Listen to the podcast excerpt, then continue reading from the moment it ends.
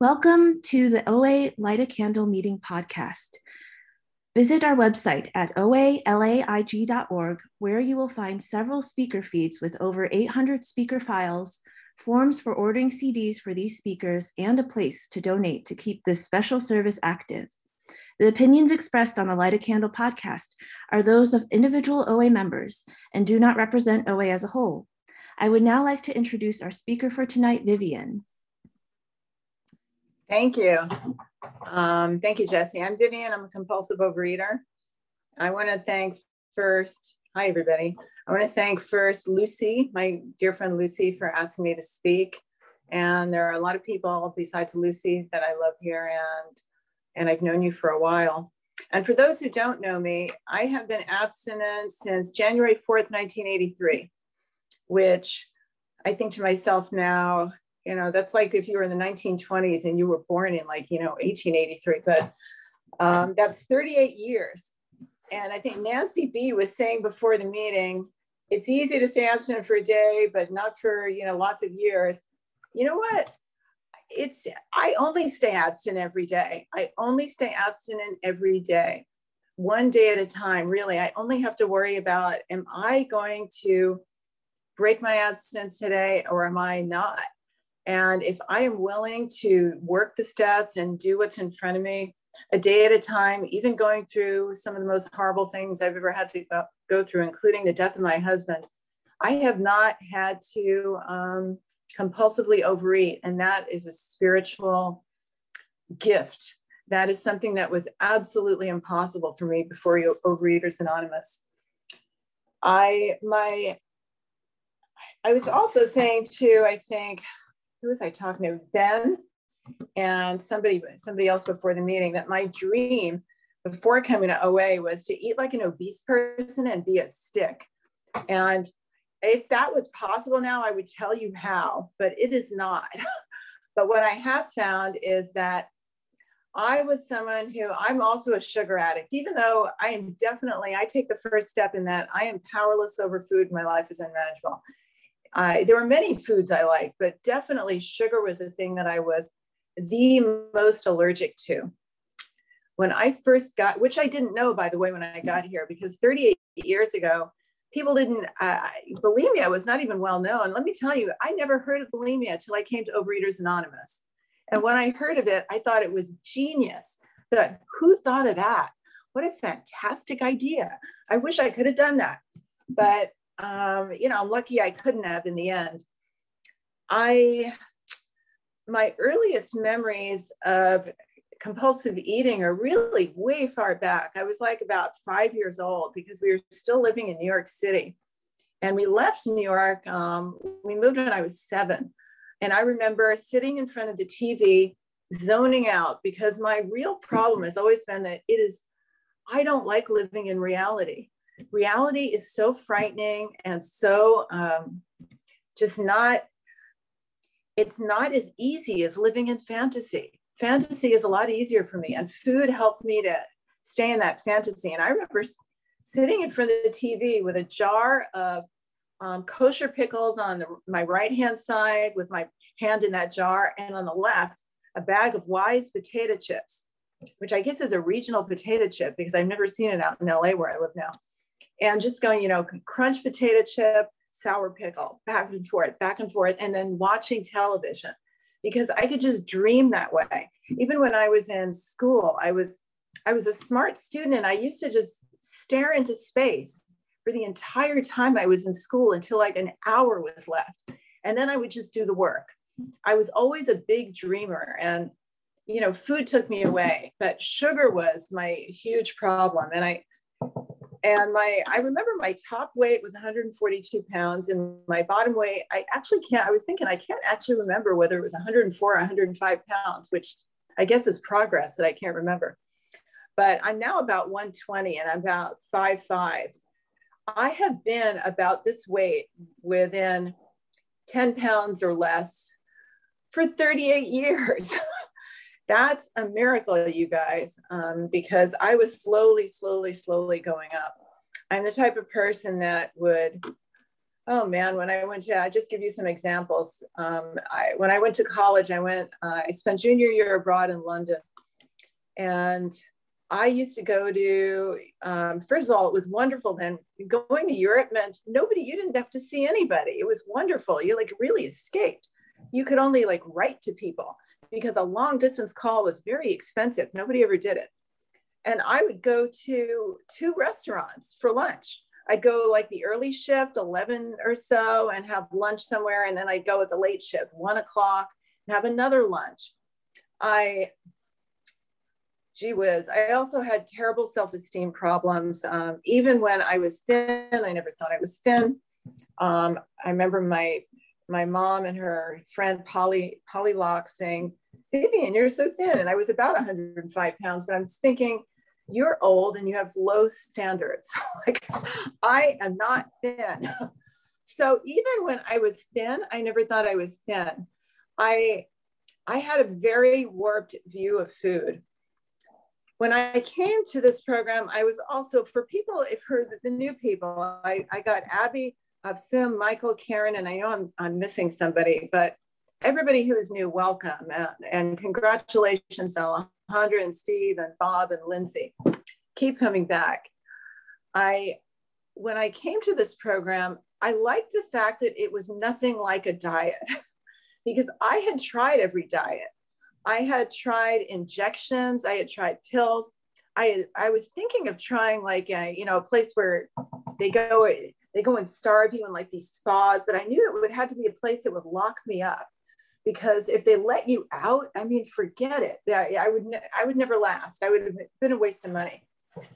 But the thought of when I got here, and I got here from someone at work who just happened to tell me about it um, and didn't even think I had a problem. Dear Barbara Z, who was a, she was a hundred pounder. She was really a 300 pounder. And she, this program was very um, central to her life. And she introduced me to and she was an attraction because she was a very fun and funny person and she was very serious about the program. And when she told me that you had to believe in God and pray and God, pray to God, pray to a God that I didn't believe in, I was an agnostic, first of all. If you were to put me in a room for a thousand years and said, Can you think of a way to stop uh, compulsively eating? It never would have occurred to me to pray to God, make um, an inventory of wrongs I'd done, that made more sense to me. Like, okay, I can see where I'd be eating about wrongs I had done to others because I was always feeling very guilty and ashamed of things. Um, uh, make amends to them. Now, I wouldn't have thought of doing that, but that made a lot of sense to me. And then carrying a message to others. This was something unlike anything I'd ever tried. So I knew it had a chance because I had always tried being inspired by like magazine pictures or you know like it would be like Instagram now or or diets or and I was able to do diets for short amounts of time like the buttermilk and yogurt diet buttermilk and yogurt and wheat germ diet where it was like I think it was a, a cup and a half of buttermilk three times a day or maybe it was a cup of buttermilk and half a cup of yogurt and wheat bran three times a day. Now you'll lose a lot of weight on this, but I, I couldn't keep it up. This was always my problem. I did not know how to have a life changing thing. And I didn't really know that the, my basic problem was an inability to face life and the fact that food made it easier for me to face life because I was calmed down by food, but I didn't know how to enter the real world. So some of the gifts that I have gotten, and I do want to take questions, by the way, if anybody has questions, because I actually love answering questions. Some of the big areas of things where um, I've gotten um, success in Overeaters Anonymous have been my relationship with my parents, um, my work, and, and romantic relationships. All three of which were like, you know, in the in the garbage can when I came here. I just didn't know what to do with work. And I also want to say the idea of giving things over to God, that's where when I give things over to God, which means I start taking direction. I don't listen to my plans anymore. I let God speak through my sponsor. I don't poll people. I say, because when I do that, my self will comes in because then I get to pick and choose what I want to do. And if I pick and choose what I want to do, I will, I will just by the fear that's inside of me will without even knowing it pick and choose something that is exactly what eh, aligned with what i was doing before because i'm too afraid to do something else. So i'll do things that my sponsor suggests and the very so the very first thing my i remember my sponsor said to me that was life changing was vivian you have a terrible attitude about work. All you do is complain and you get there late all the time. And she said i want you to get there on time and I want you to smile every day, all day. And I just thought, wow. Um, but because the idea of getting anywhere early has always been anathema to me. I only get places early because of program, because I like to be late everywhere. And, but the thing was, I was willing to do it. I was willing to do it, even though I remember practicing like smiling in the mirror and thinking, God, it looks so fake. And she told me, you know, who cares what looks fake? Just do it. So I did. I I I remember this was in the olden days when even though I graduated from college, entry level jobs pretty much were like secretary to start. And I, which you may not even know what a secretary is if you're really young, but you would, uh, they had like um, computers then somebody would write something on the computer or they would write it out and they would hand it to you, put on the Xerox machine to make copies. So I remember, or they did to me anyway. So I remember at first, before my sponsor gave me this direction, I said, I would look at my boss's, um, you know, memo or whatever to his letter to whatever he said he was going to do. I would read it over and I would think, man, you know, I am so much smarter than you. I should have your job. I can't believe you're my boss. But and then the, on the other hand, I would think to myself, you know, in a smaller voice, but please don't let me do anything harder than Xeroxing because I'm not sure I can do it. So I had this dichotomy between I thought I could do a lot, but I had absolutely no confidence at all. And I was always, you know, angry at work. And now, after she gave me this direction, here I am smiling all day. And I said, I'd love to and I took my boss's, you know, paper and I ran to the Xerox machine and I put it down perfectly. And I was like, and I did it really quickly and I was giving myself little pats the back, well done. And I gave it to my boss. And you know, after nine months of following this direction, getting there early, as becoming from somebody who gets there late to somebody who gets there early and smiling all day, both of my bosses called me into their office. This is um, and I guess there were women because I can see them in my head, Allison and Anne. And they said, Vivian, I was working in advertising. They said, we don't usually do this, but you have been such a great employee. We're going to give you a spot bonus from our discretionary fund, which was like $2,000. And I was making like $14,000 a year at the time. That right there and then, that was a spiritual experience. And I have to say, the job area of my life has increased dramatically, the most dramatically, because that was the area that I was most willing to give to God from the first. Um, another area that went really well was my, that started going well, was my relationship with my mom, which I don't know if, I, it seems like maybe it's just because people don't want to talk about if they have a great relationship with their mom because so many people don't. But so I don't know how many people have a great relationship with their mom, but I've always had a contentious one with my mom. We we I never felt like she was on my side. And but my my sponsor pointed out to me, Vivian, all you do is call up your parents and ask for money. And I was like, well, you know, what else do you do with parents? Like, and she was like, shame on you. We are self-supporting through our own contributions. You will not ask them for money anymore. And I was terrified because I really didn't think I could support myself. I knew I was very good at school, but I was never one of these people that couldn't wait to graduate. I was terrified of graduating. I knew I knew how to do school, but I did not know how to do work. So, but I took her direction and um, I I started calling anyway. I called my parents. I, I stopped taking money from them, and she said, call them every week and I want you to write, you know, write down a couple of things, two or three things that are not controversial. Don't say anything that's going to make them mad. Tell them about your life and ask them about them. because I said to her, What do I say? And she just said, You know, make up something little. It doesn't have to be big. Just tell them little things that are happening. So I started doing that. And, you know, to this day, uh, we're talking 38 years later, I still do that. I still do. And after about two years, because I become I become financially um, a financially contributing, self-supporting member, I also started paying back my credit cards. And I had two credit cards that I had a lot of money I owed on, and I finally was able to pay back one after two years.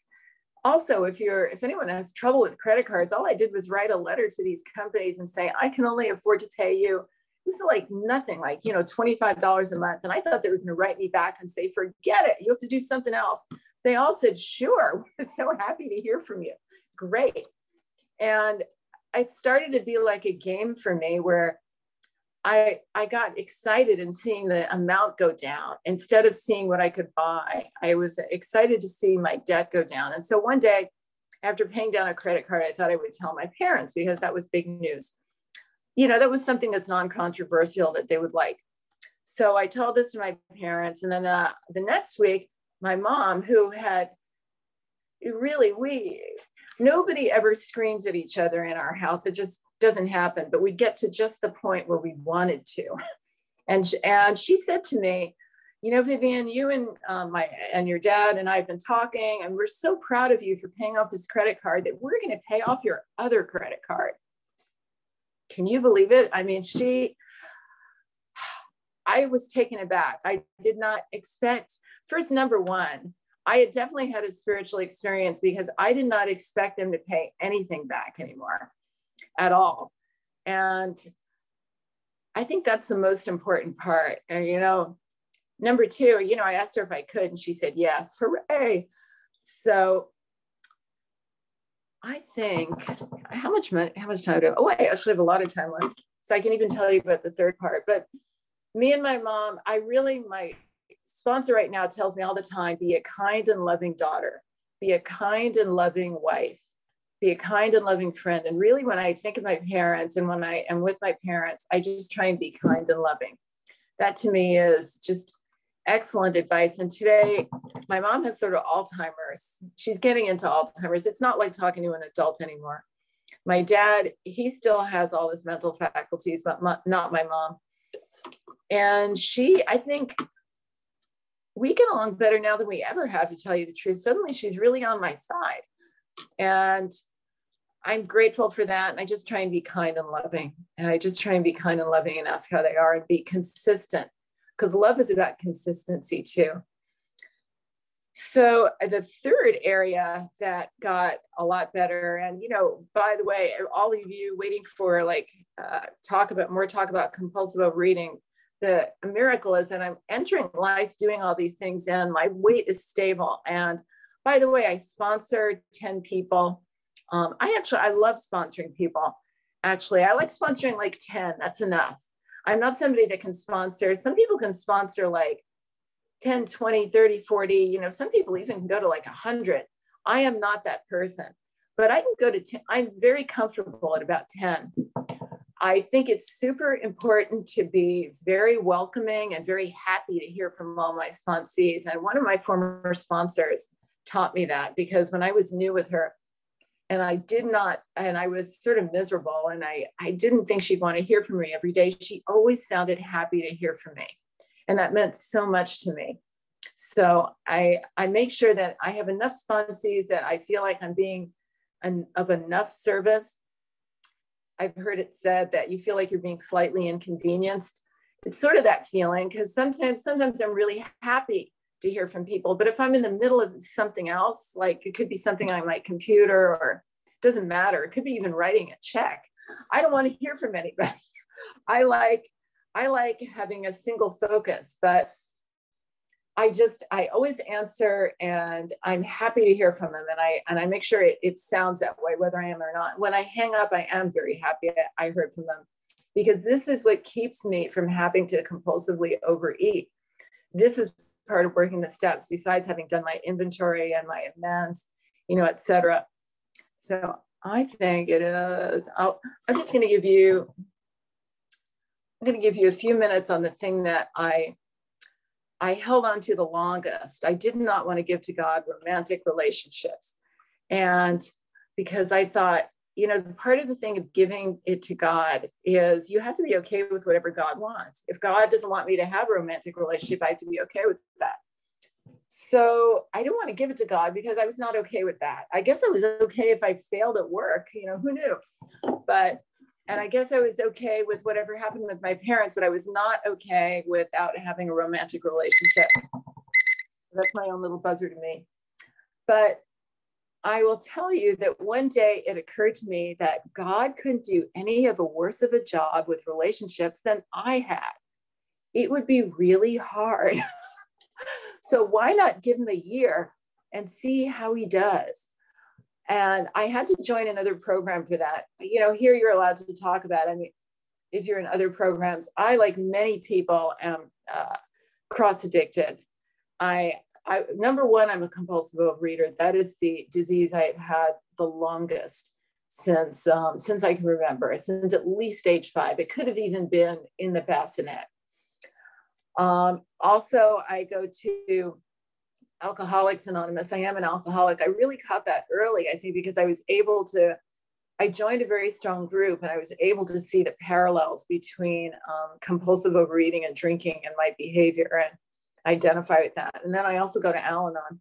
Anyway, I for romantic relationships, I ended up going to I ended up going to Al Anon and really I know how to do a program. If you're having trouble with program, it, I get in the center of the herd. I, I feel like if I'm not going to do, if I'm going to do a program, I want to do it all the way and I want to get an A, like I'm getting doing a class. I either want to not do it at all and just, you know, go to a bakery because what is the use? The, the, like the big book says, half measures avail us nothing. So what's the point? Uh, or so I want to do it either all the way or I just don't want to do it at all. So I I gave rom- romantic relations up to God. I stopped trying to pursue it. I stopped calling boys, and they were boys then. 10 minutes. Um, 10 minutes. Okay. So anyway, it has all worked out for the good, but I'm dying to take questions because I absolutely love answering questions. So if anyone has any questions, go ahead and ask me. Otherwise, I can go back to talking, but I would love to hear questions. Thank you. Oh, goody. There's Nancy has a question, but I think someone else is moderating. Nancy, you can go ahead with the question. Uh, thank you. My name is Nancy B. I am a compulsive over. I've been abstaining in this program of Overeaters Anonymous 44 years, 11 months now, and I'm maintaining 150 pound weight loss. Obviously, at 300 pounds, I came here with a lot of shame and a lot of anger and a lot of hurt. So, would you be able to share with us, first of all, would you share with us what you did? Because this tape will be heard by newcomers all over the world who are struggling to get abstinent. Will you tell us what you did? Did you get a food plan? Did you get a sponsor? Did you call it in? Did you go to a nutritionist at some point? Would you talk a little about how you got going on this program? And then, I second, oh, go ahead. Would you please share with us a little bit about this program is a spiritual program and it's based on slowing down and, and removing the things that stand between you and God, between you and the good you know, to allow. Okay, I'd be happy to share a about. I'd be happy. Okay, so when I first got here, um, I, as I said, I I am a sugar addict, and Barbara, my sponsor, suggested to me. First of all, I asked somebody to sponsor me. That was number one. I went to my first meeting and I identified. So I identified absolutely. I remember my first share was that I used to uh, eat my way through grocery stores and everybody i was never able to tell that to anybody and everybody identified so i just knew from the first meeting that i was a compulsive overeater i and they said get a sponsor i asked my um, my friend barbara to be my sponsor and she suggested that i make my abstinent food plan which they just called abstinence no sugar because uh, she had seen me eat and i said oh barbara i can't because uh, i really couldn't and she said well, you can try it for 30 days. Some people are able to take it back. So she was so smart. She knew I would never, ever be one of these people that could take it back. But she was so smart. And so I said, okay. And I remember I wanted to make it after my favorite diet dressing, creamy cucumber from Kraft, which is probably full of all sorts of um, things that cause cancer. But I hated eating salads at that point. So anything that had made me eat healthy things, I, I liked. And I remember walking into Cafe Casino, which was a uh, which you'll remember it was a, um, restaurant here where they had healthy things, but they it was sort of European and they had a big dessert case with all these patisserie. I remember walking in in Westwood, it was a chain, and walking in in Westwood and, and looking at the pastries, and I really wanted them. And I they remember they said to pray to God. And even though I felt stupid praying to God, I said, God, please help me to not eat sugar or not eat the pastry, something like that said it to myself. And then it wasn't like I felt a lightning bolt happen, but I walked out of the restaurant. I walked out without eating any pastries. And that turned out to be the turning point. I mm-hmm. also went to, I went to about six meetings a week. I got, I was told to get commitments. I got commitments at all my meetings. A commitment is a little job that you have to do every week at the meeting. One of my first commitments was being the coffee person because it was very important to me that you have um, sweet and low and you have like different types of teas and like anything because I was jonesing. I, in fact, somebody, Len, who's known me a long time, he just remembers that I was always chewing gum because I was so addicted to sugar. I was uh, chewing all the sugar-free gum. I had terrible stomach aches. Anyway, so I did that. Uh, like I said, I, I, for the spiritual part of the program, I pretended to talk to God I didn't feel, I didn't really believe there was a God, but they they said, you know, you just have to act as if, just act as if. All right, even though I feel stupid. And I so I acted as if I talked to God, even though I didn't believe there was a God. I um, I wrote down the rest of the spiritual part of the program. You know, writing down my um, my um, inventory where I told people I wrote down all the shameful things, shameful to me anyway, that I had done, and I made amends as my sponsor told me. Um, and the way she told me to make amends, I did exactly what she said. I keep going to meetings. Um, meditation has become a bigger part of my program now because it really helps calm me down. I find that some, a couple of my character defects are temper, um, especially if I, uh, whoever I'm living with, which is, you know, my husband, uh, temper and um, loneliness. I often get these terrible feelings of loneliness. And I use meditation to, and what I do is here's how I meditate. And I hope this is not too long an answer for everybody, but I set my iPhone to 30 minutes is usually 30 minutes to an hour is my preferred time because it, before that it's not really enough time for me to get enough out of it i need to sort of come down in my whatever high I'm from, from not really high, but lonely during my loneliness or my temper. I need to get into another space. It takes me at least 30 minutes. And I will just, um, so I, I set my iPhone, I sit, either sit or uh, on the sofa or lie down on the, on the bed and I close my eyes. And I just repeat over and over a God phrase. I found I have to talk to God. I can't just if I don't involve God in the phrase that I say over and over again, I get into self pity, and that doesn't get me anywhere. That's not a that's not a meditation because I'm not talking to God. So I'll say something like, "God, please."